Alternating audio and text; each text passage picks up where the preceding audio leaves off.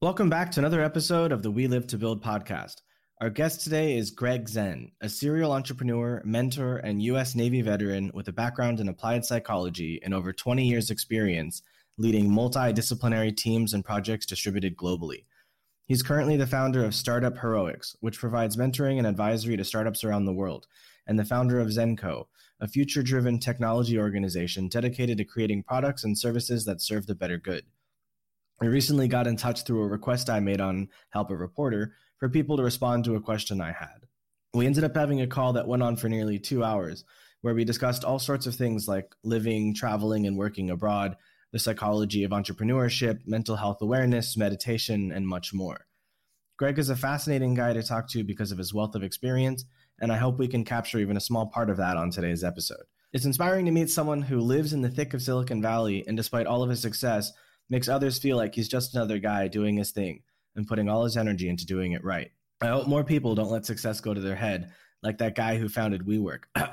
Today, we celebrate Greg's passion for making sure startups get the help they need rather than taking advantage of their lack of knowledge and experience. So, for that, let's give Greg a warm welcome. Hooyah!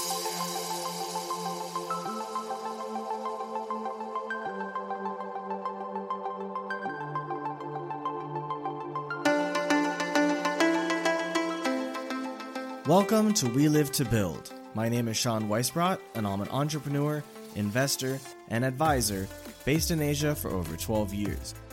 Join us every week to fast track your personal growth so you can meet the ever increasing demands of the company or companies you are passionately building. Time waits for no one, so let's get started now.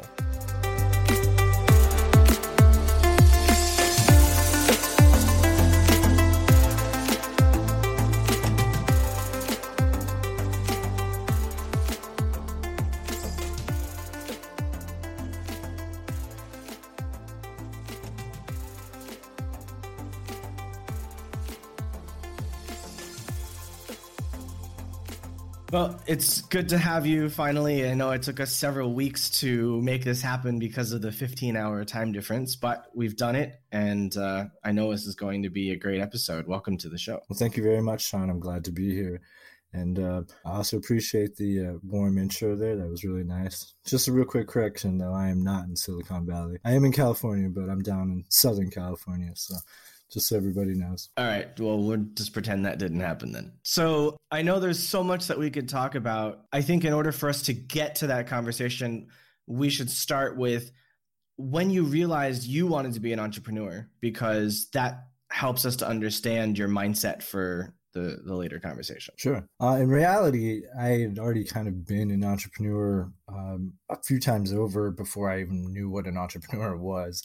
So at various points in my life, I had a taste of being in business for myself, even when I was a little kid. Eventually, I had just felt the bug of working for myself versus other people and being able to create my own thing and the idea of sort of being able to give myself a raise every day if I wanted to, you know, excel to that level. So I, I just really wanted to try lots of different things. I fell into starting my first company pretty much because the person I was working for was doing a terrible job and not really appreciating like I was making all the money for the company and I'm like, well, I suppose I could kind of branch off and do this on my own. And it, it panned out pretty well. And from there I had the bug. So I just kept trying one thing after another uh, for many years after that. I think that's similar for a lot of people. I know uh, when I first got to China, I started seeing how the people were running their businesses differently than what I would expect in America.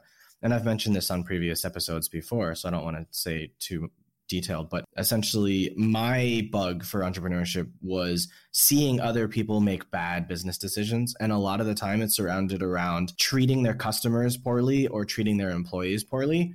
And I realized if I could do it better, then I could probably build a better business in whatever it was that I wanted to do. So, who was your inspiration for getting started in being an entrepreneur? My very first inspiration was actually my grandfather. Uh, and to a degree, you know, I, I've thought about this enough that I think that maybe he was kind of leaning me in the direction of having something to do that wasn't going off and trying to surf. Uh, instead, I ended up serving those surfers for a little while. I was just a little kid. He was sort of a polymath and he had been a bit of an entrepreneur himself until he became a doctor later in life. So I was inspired by him in a lot of ways. And he had pointed me in the direction of the idea of creating your own career. And so he was probably my original inspiration. And then early on, I guess in the 90s, I was probably inspired a lot by people like Bill Gates and to some degree Steve Jobs and you know the other players at that time. And I read some of their material. I remember Business at the Speed of Thought by Bill Gates. It's a pretty heavy read. It's you know he's not the best writer at least back then, but at the same time it blew my mind what he was talking about what you could do with technology and in business and how you could automate things in such ways that was just like, oh my God, this is being done. This is future tech. And I was so enthralled by the future and technology, and I wanted to be a part of it. And it felt to me like I could work with other people on their ideas, but I had plenty of my own. So I was really eager to try and chase some of those ideas. So, what were some of those first ideas that you had? They kind of run a gamut, but I think probably one of the more noteworthy ones after I'd sold my first company, I had started dabbling in this idea of trying to disrupt the operating system world my thought was okay computers are fairly expensive and the reason for that is because of the operating system primarily back in those days. And unless you wanted to build your own operating system like a linux or whatever um, which most people weren't into then you were going to end up paying just more money than most people could afford for computing so I thought if I could democratize this a little bit by making software a little bit more accessible, by uh, making it sort of like a pay as you go service. So we're talking like software as a service before this was a popular notion. But what I ran into was this idea of creating a technology. So like think of like a dongle or something that you keep on your keychain. You could plug it into any computer. Didn't matter if it had an operating system, but it would get you online and it would bring you to your hub and that would have the software that you are paying for that you want to use on a daily basis. So this idea it seemed like a really cool thing to do but number one the bandwidth wasn't really there yet. Most people didn't even have internet in their home. If they did they didn't have high speed. And then on top of that when i talked to all the major software companies they pretty much just laughed at me they're just like yeah we're not going to put forth the resources to make a web version of our software. So it looked like we were going to have to build this all pretty much from scratch, which meant we were going head to head with all of these major companies, Microsoft, Adobe, so on and so forth, just to build this sort of like Play Store or whatever, you know, way ahead of time where people could have like an as needed basis subscription to whatever software without having the need to actually own a computer, but you could just go up to somebody else's and have access to your own stuff or whatever. So this is like this crazy ambitious thing, and one of the perfect examples of like how I think, and often it gets me into trouble as a, founder and as a product designer. Is I'm always trying to build something that's far too big. You know, the scope is enormous, and then it's gone from that all the way to the last startup that I was trying to build before I found out that I was really sick back in 2012 we were trying to build this app that would effectively change or help people change the behavior of how they shop for groceries. And hopefully you know this would work towards a better nutrition lifestyle like kind of guiding people in the right way. Less waste was the idea is we would help people buy in more efficient smart ways. And we were trying to tackle the food waste problem uh, from the consumer side of things because the distribution side of things is tends to be owned by foreign companies and it's kind of a tough nut to crack. So if you could change how much waste was happening from the supermarket forward uh, maybe that could be helpful to tackling world hunger a little bit. And i mean again kind of a lofty idea but then once I yeah I found out I was sick, I had to kind of drop that, and that's actually when I switched to mentoring full time. You know, mentoring seemed like the thing to do because I could kind of do it at my leisure, and I didn't have to worry about how I was going to be feeling that day, etc. Well, those are definitely really large goals, and they definitely sound like they're way ahead of their time. I remember growing up having Prodigy and AOL be the first ways that I got online, and I was like seven, six or seven at the time. This was like 1992, 1993 I mean, the idea of a dongle at that point, like, one, there was no such thing as USB yet. And even if there was, I mean, floppies, these three by fives and five by seven disks only really held several megabytes. So it would have been impossible, you know, even until like the mid 2000s to make something like that happen. So it's very, very ahead of your time. And the idea of thinking about cloud software in the early 90s before the internet was really a thing is is uh, very interesting so when i was trying to come up with that uh, that particular marketplace It was uh, right around 2000, give or take 2000, 2001 ish, just to be clear on when that happened. And then the last one I was talking about, that's about 2012 when I was, when I found out that I, that I was sick and then I, I needed to switch my direction a little bit, just for clarification. Even in 2000, 2001, smartphones didn't exist for another 10 years almost and app stores really came like 2010 2011 and so this idea of software in, in, the cloud or software that you can download on demand didn't come until smartphones and and their app stores. So it was it was really far ahead. The school of thinking that i come from isn't where like today generally speaking we have the luxury and the the psychology to build off of that which exists so you're building solutions off of other platforms, et cetera. When I got started, and even before that, I think the mentality was that you had to build this stuff from the ground up. And so if you wanted to see this type of technology exist in the world, you really had to you know think forward. And it's it was difficult because you didn't have as much like venture capital floating around and everything. You really had to work hard to impress people with more than just these ideas. Of course it was also before you you didn't necessarily have to have like huge amounts of traction on some of these ideas. If it's if it seemed like something that would change the world sometimes that would get the attention. Unfortunately the the first one that like a 2000 era marketplace that i was talking about uh, I realized what that was going to take was basically having to rebuild all that software on web uh, capable platform, which didn't exist at the time. And so to get the developers and like the team involved to make that happen was going to be an unheard of kind of series A, like a $30 million plus series A, which for, you know, something where you don't have anything yet back then, it was really unheard of. And so that was why I eventually had to kind of walk away from that but yeah, in general, I do have that forward, like that future tech thinking where I'm not, you know, trying to necessarily build the next cool thing off of that platform. Most of the time, I'm trying to come up with how do we really change the world in some form or fashion? Like I'm really into multimodal technology as well, and I'm now very interested to see how that changes because of things like COVID you know, touch is obviously less desirable, for example. But I'm kind of going on a tangent there. Sorry. Something that I've been thinking about for a long time, you know, is that smartphones can't really get better than they already are. They can maybe get thinner, they can maybe twist or fold or all of these kinds of insane, useless, uh, nice to haves. And so I was thinking even three, four, five years ago, what's going to come after that? And the only thing I can really think of is something that Google tried with the glass and failed is this kind of heads up display.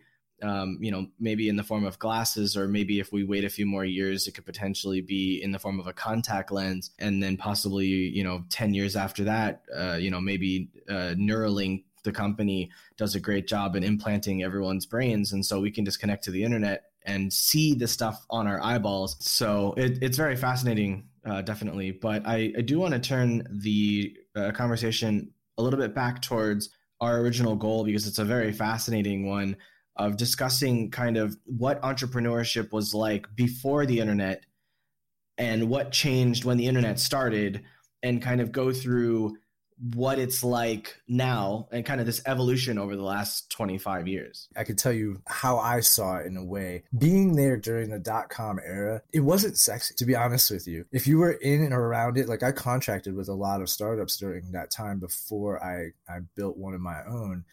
And watching people try to do IPOs or pre IPOs, it was a disaster and it was really expensive and a nightmare. And I'm like, I don't want nothing to do with that. Um, even though like shortly thereafter I did actually get into an IPO, but the the thing that was interesting about my first company was that we weren't really a dot com. It was uh, like a placement service for high level IT, and I just had like a particular niche and and and insight that was working well for me. So I got gobbled up by a, a bigger company that saw that I had cornered that niche that they were trying to get at, and they didn't have much success in. So what was really striking to me was that when I was told eventually I could have made 10 times as much money on my sale had I been dot .com. Velocity was the name of the company. I mean, had I been velocity.com, I could have easily gotten an extra zero. But at the time, I didn't really think of myself as a dot .com. I had this this idea of what a dot com was and we weren't that i was mostly kind of a one person team i mean i had a, a, a, person who supported me but i did all the the placement and grabbing the contracts and so forth. It just never occurred to me to treat it like a dot com. Now keep in mind i was fresh out of the military at the time and i was still you know pretty much a kid. So there's a lot to learn. Um, there's not many things if I could go back in time I would change, but that's one of them. I would go, oh yeah, we'll just get that dot com and call ourselves a dot com. Say there's some kind of technology behind this, even though there isn't because I mean, back then, if you had a, a spreadsheet, that was all you needed. so at that time, you didn't have a website at all. No, I don't think we did. Yeah, I didn't feel the need to do it at the time. It, it wasn't like we, you know, just a few years later, everybody had a website because it was like a form of a business card, and I suppose that's kind of the evolution you could talk about right there. It took a while for that to, to catch on in general, even in the Chicago area where I was at. Um, not everyone was taking it that serious. I remember this like famous news anchor interview where the guy's like, "Oh yeah, this dot com. Uh, what is this? What's an email address? And oh, this won't last. And yeah, this is silly." There was a while where people were kind of not jumping on the bandwagon necessarily, and there was also the problem before the dot com bubble burst where the pricing was just outrageous. And so, unless you had a huge IT budget, you probably couldn't even afford a website because it's not like everyone could build one, and especially a professional looking one. Back in those days, all you had was HTML. Early, early websites, there wasn't like 80 different languages and approaches like there are now. Visual development hadn't really caught on yet until like early, you know, maybe maybe version three and four of Dreamweaver. And even then, that was a bit of a flop, mostly because they were trying to serve two different audiences at the same time with a product that didn't perfectly work for either one of them. I mean, by the time it worked really, really well, nobody cared anymore. Everybody had kind of moved on. I remember trying to use Dreamweaver many years ago before WordPress came out. I was one of the first users of WordPress. I think I first started using them like 2005, 2006. So this was before then. And Dreamweaver was a mess. I am not a terribly great visual person. I'm a language person. So Dreamweaver was difficult for me. Um, and then WordPress came along, and I was like, ah. Oh. That's so funny.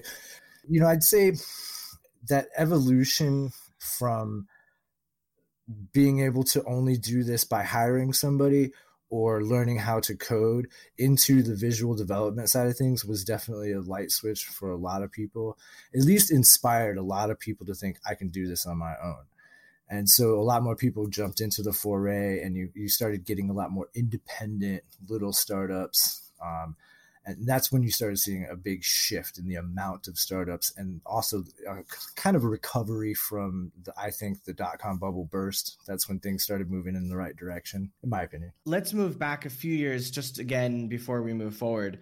Um, i had wanted to ask you before when the internet wasn't really a big thing and not many people could afford to build a website and there was no social media no smartphones how did your company that helped to provide jobs to IT people placements how did you find these people or how did they find you how did you do the marketing and the sales and the the placements without any of the supportive technology. Okay, so in that particular case, it was a little bit out of the ordinary for the time. This was me just kind of leveraging my own magic. Previously and during that time, a lot of people would be using things like radio, direct marketing, um, and, and just old school, you know, door to door, walking, you know, into people's offices and actually talking to people. I'm telling you, this is like how you did it.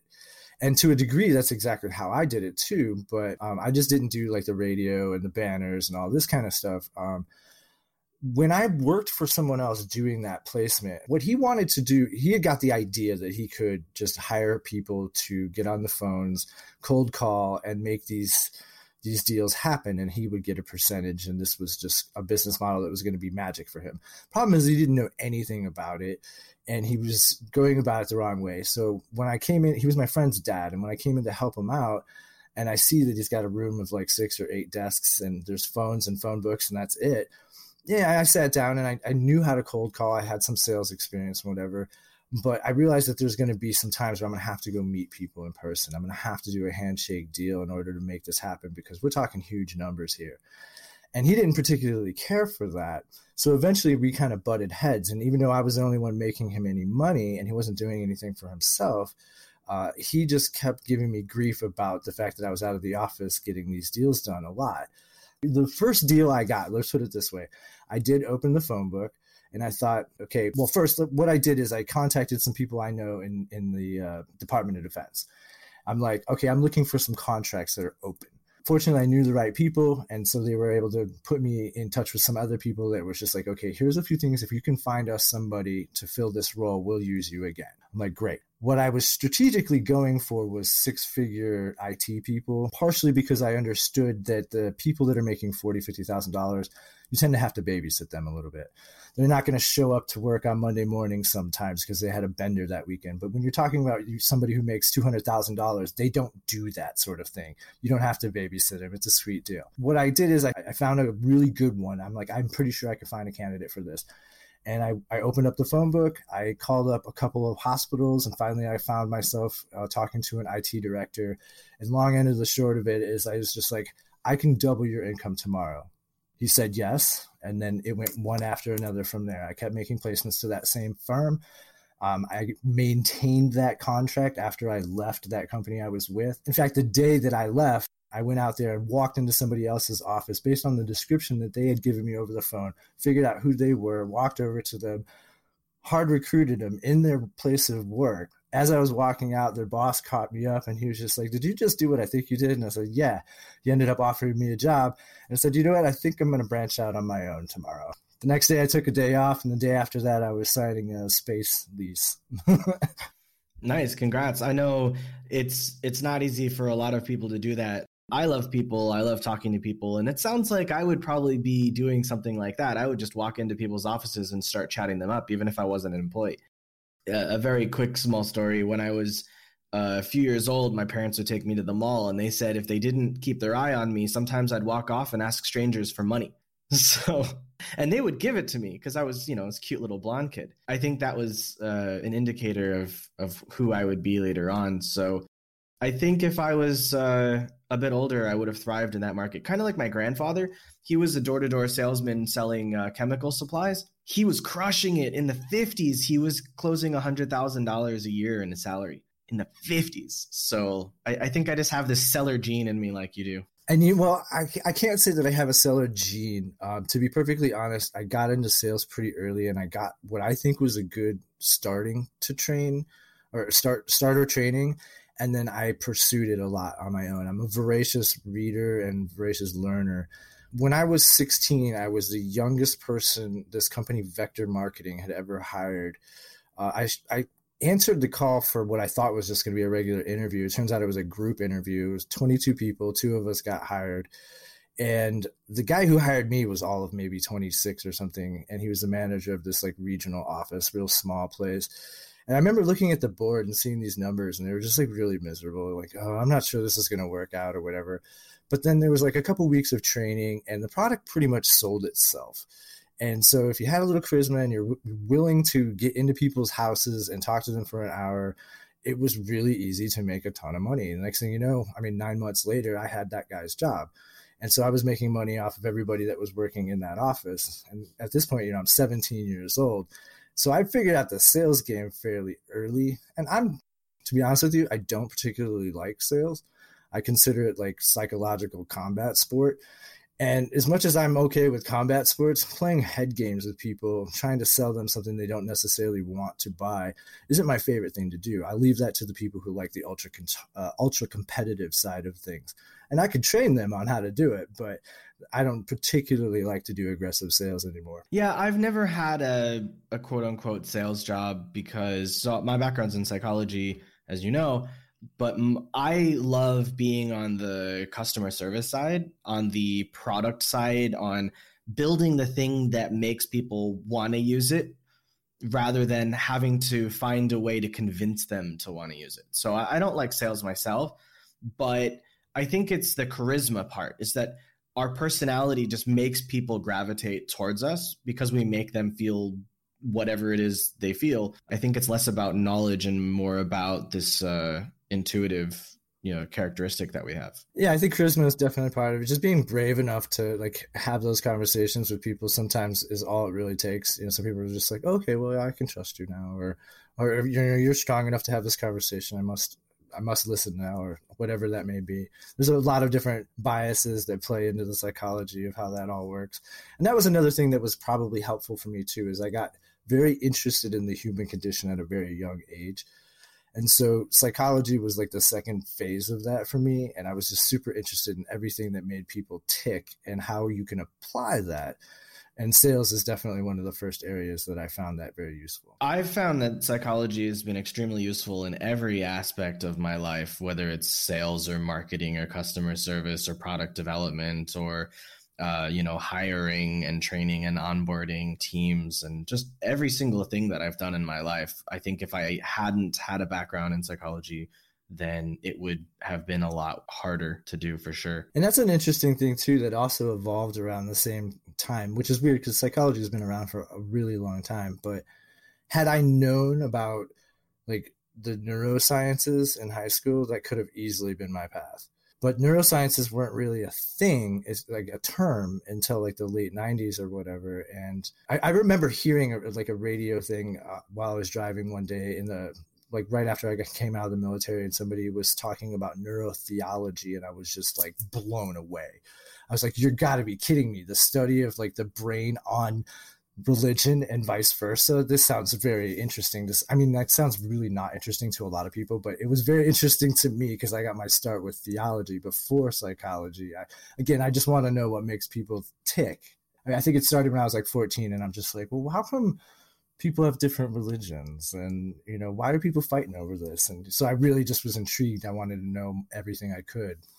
yeah, I I heard about a study that was done. They put people in an MRI they showed them pictures of like Apple and Apple's uh, products and Steve Jobs and the Apple logo, and as well as images of uh, like Jesus Christ and the cross and these kind of religious symbols.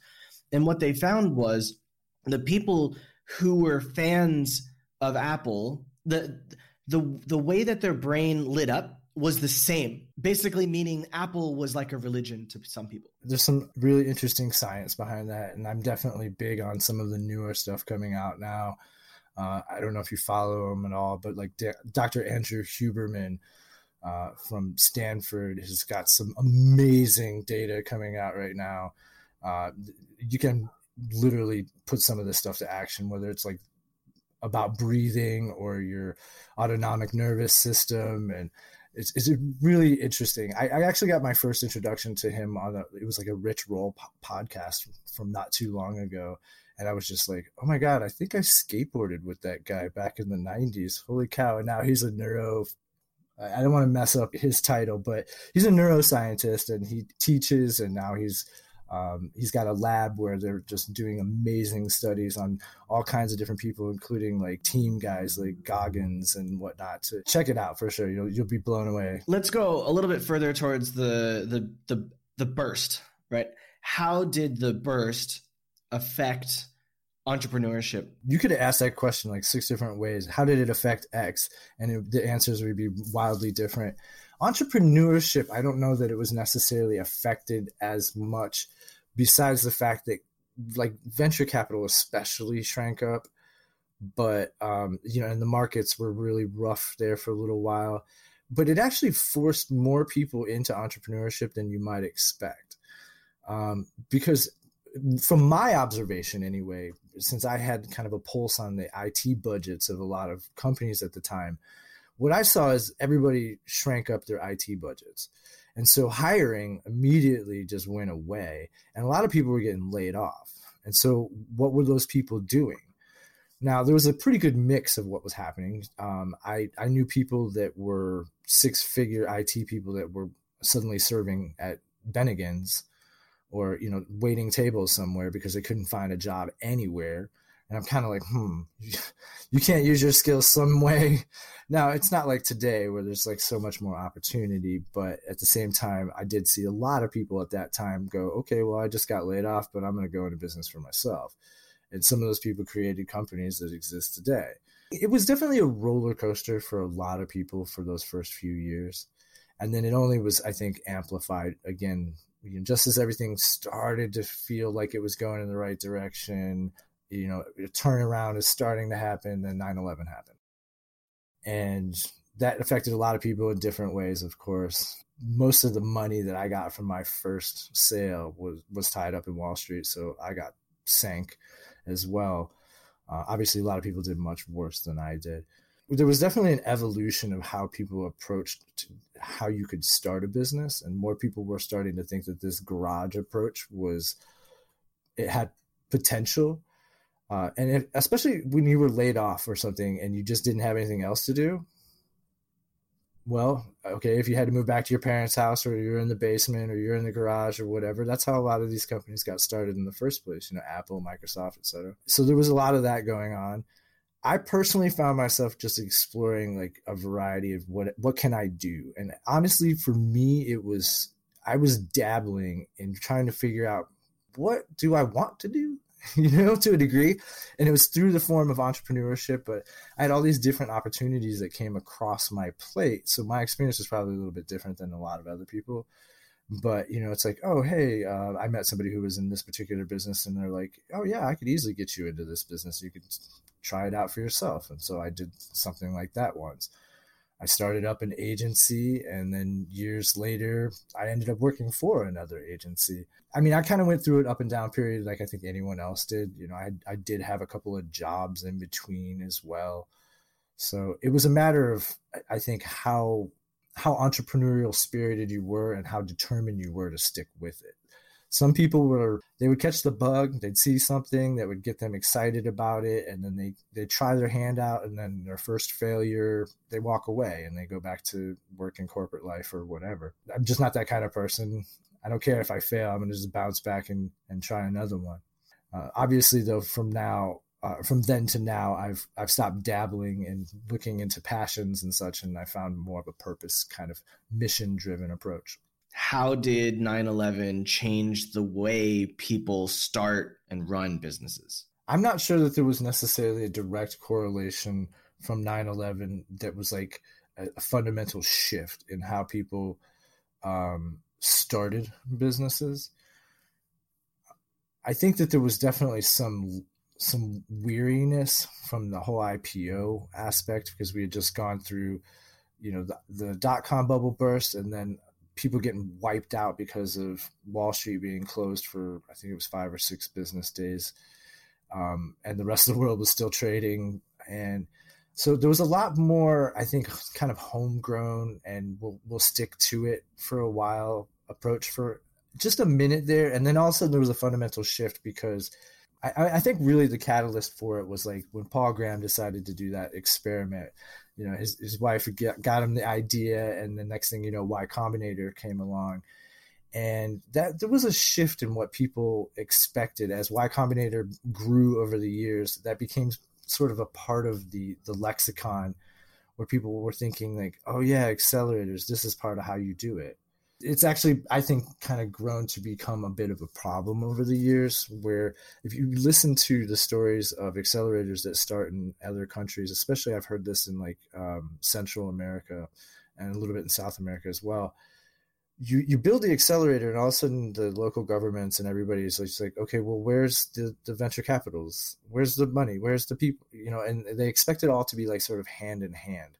And so over time there's like this language and these dogmas that have persisted many of which were kind of originating from the vcs themselves and it, it's grown into this this mess. And this is kind of part of what i'm trying to sort out for founders in general is just that that mess because it can be very hard in the sea of information to get the right information for your particular situation at that very moment. You know what I mean? I understand that accelerators are, well, there's positives and negatives to them, but I, I think they're potential partners for my project now. So I'm, I do want to talk to them, but I didn't see them having any value for me personally starting the company. Yeah, I think uh, it's really important. And I, I, talk about it a lot with a lot of the, the startups that I'm um, mentoring you really have to understand that that is not the only way And venture capital, especially, is not the only way. In fact, I try to make this a little bit more concrete to a lot of people by frequently reminding, if you don't know this already, whatever, less than 5%. In fact, the number is supposed to be 5%, but you know, I have a pretty good idea of statistics. I don't think they're accounting for all those startups out there. Less than 5% though are getting VC money every year. That means that the vast majority of them are chasing after something they're not going to get. And you probably don't really want to go that avenue anyway. I'm a big proponent of finding the founder fit first, is what I call it. And when you examine what the lifestyle is like, going through a venture track, uh, you may find that it is not at all what you expected it to be or what you want. Now, for some people, it, it works. And if the unicorn path is what you really want to chase after, if you want to be one of the 200 unicorn companies in the world, well, good luck. You know, I mean, you might as well play the lottery, but go for it. If you want to be a little bit more realistic about it, though, you know, that I think that there's different safer approaches than going about that. Now, whether or not you go through an accelerator, I guess it kind of depends on the accelerator and what they get out of it. I know of at least one right now that's not even taking any equity whatsoever.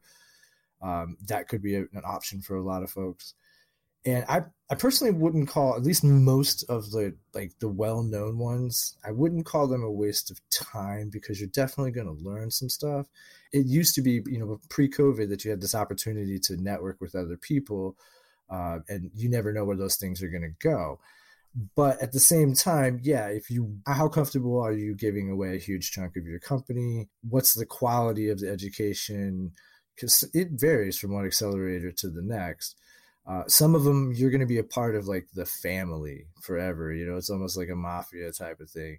If you're a Y Combinator, you're. It's not that you're guaranteed success, but if you're not really boneheaded about it, you're part of that family. They're going to help you out. Gonna, they want to see you succeed because you are effectively an investment. I just don't think that accelerators are for everybody. In fact, I think it's really more important that we kind of figure out how to clean up the the mess of startup education uh, in an online fashion that's easily accessible to the general public because I'm a big proponent for seeing everybody be able to do this. I think this has long been predicted and it's its time has come, especially now where everybody, you know, has this potential, you know, you could have lost your job or you maybe you're hearing about the digital nomad world or actually a big part of the audience that I hope to achieve, you know, parity with is the people that are just getting their first three or four G phones in Africa or India or whatever, and they've heard that you can build a business just with that. You know, that's all you need, and you just got to go out there and find the information. Well, it's true to a degree, but how hard is that? Well, if you've built a startup or you're building one, then you know it's really, really hard. And yes, an accelerator can make that a little bit easier because they're going to you know to some degree they're grooming the track of education specifically to you uh, in other cases it's not at all. So with like y combinator yeah their content and their approach is applicable because they're going for billion dollar companies. And so if you are trying to build a 10 million dollar company podcast or something like that they don't have the right education for that because that's not what they're trying to get at. It's it's different for different people for sure, but I think mostly you have to realize that accelerators, at least pre-COVID, were not accessible to most people. It just you had to be around some kind of a hub, a major city or whatever.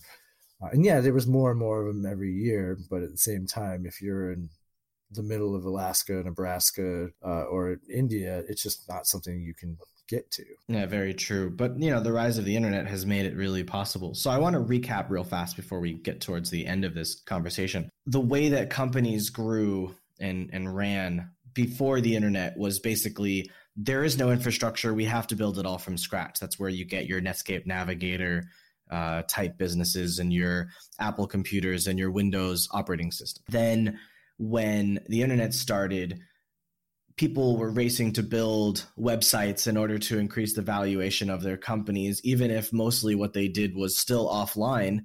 And the website was just kind of a face to what they were doing, which after the bubble kind of made it easier to build websites and easier to do things a little bit more online, even though social media didn't quite exist yet and people were hesitant to spend too much on their IT, which may be why the cost of IT went down and the creation of these tools made it easier to get into being uh, an online based business, followed by the rise of social media and accelerators, making it easier to get access to information and money and build a support network. And so, what do you think is has been the most important part of entrepreneurship and you know starting and running and growing a business in the last decade my personal opinion would be open apis and software as a service like your dream for business in, in the cloud. What would you say it is? Yeah um, you know it's interesting because i think one of the key components that shifted and i don't know that it was necessarily in the last 10 years but it was definitely emphasized in the last 10 years is how many people are willing to put their credit card online and so at first, people were really hyper nervous about this, and a lot of companies just couldn't exist unless there was that trust. Uh, so like even eBay at first didn't have that trust until they had like you know that relationship with PayPal and before they bought PayPal, etc. Um, people were very leery about this. Like I don't know if I can trust this.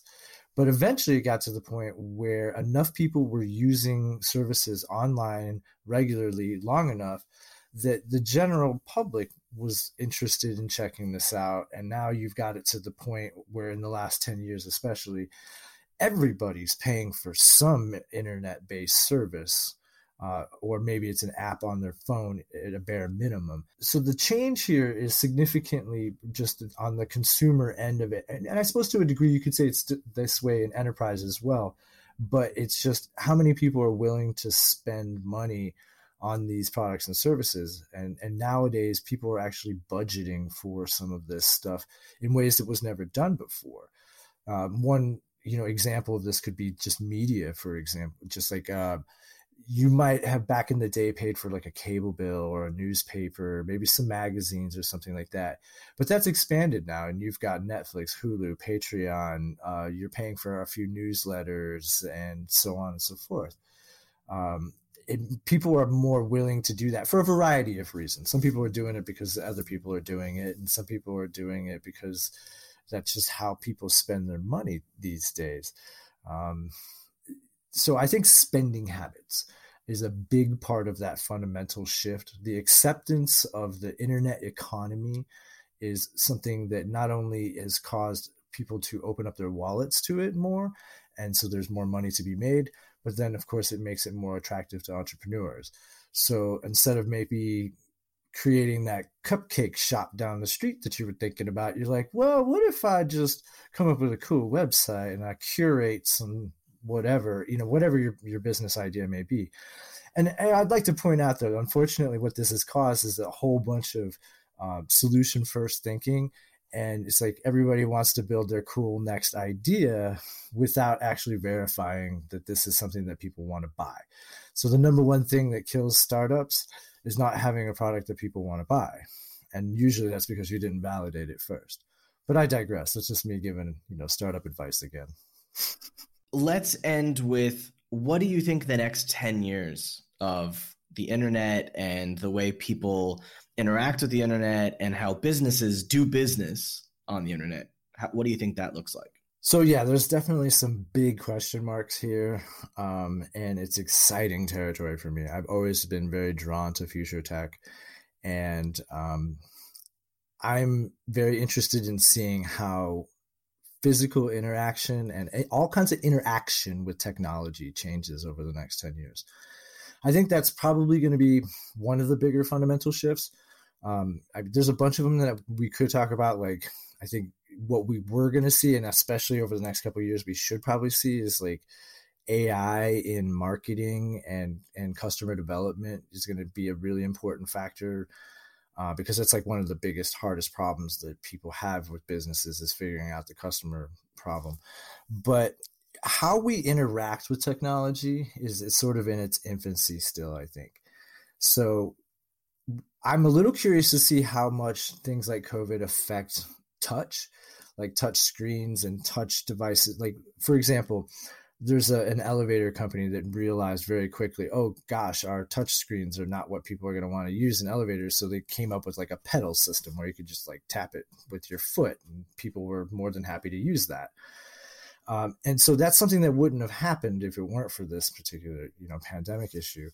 And I don't know that there's necessarily a lot more of those kind of catalysts to come. Hopefully not. But at the same time, you never know.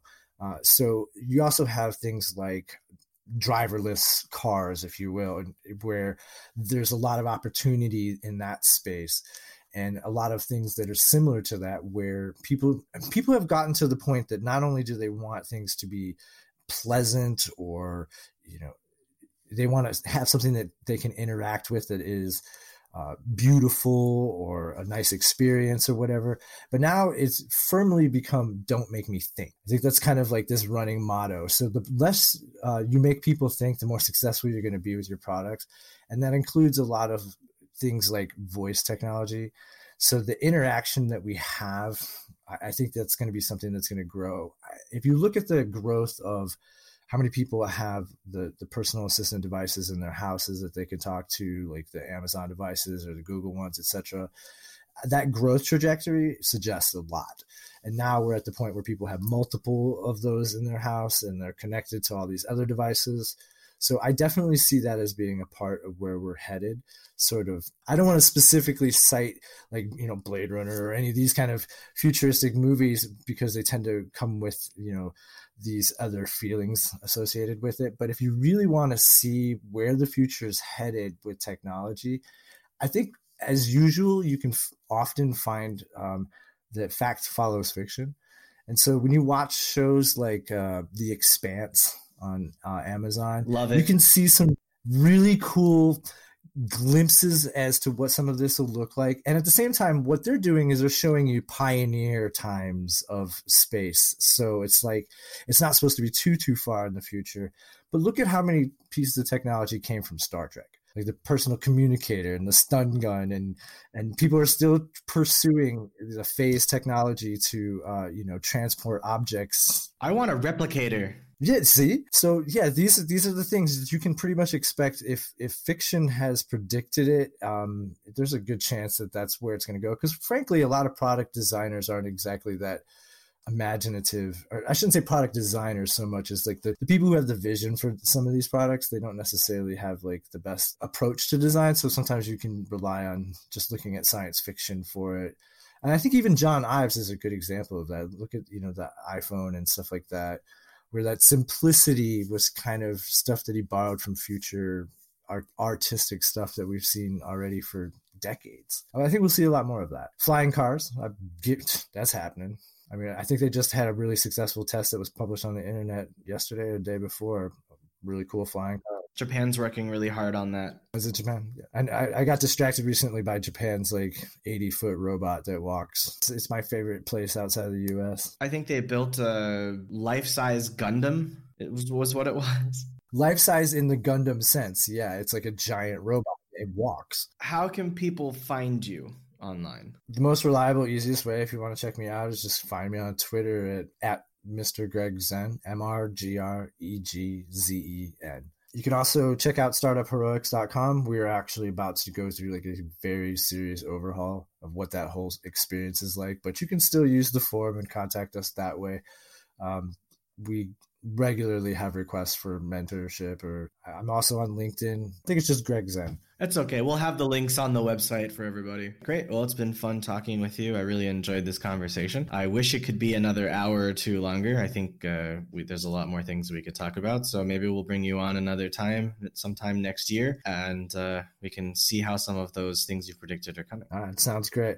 Well, thank you very much. I appreciate uh, being on your show and wish you the best of luck. Have a great one.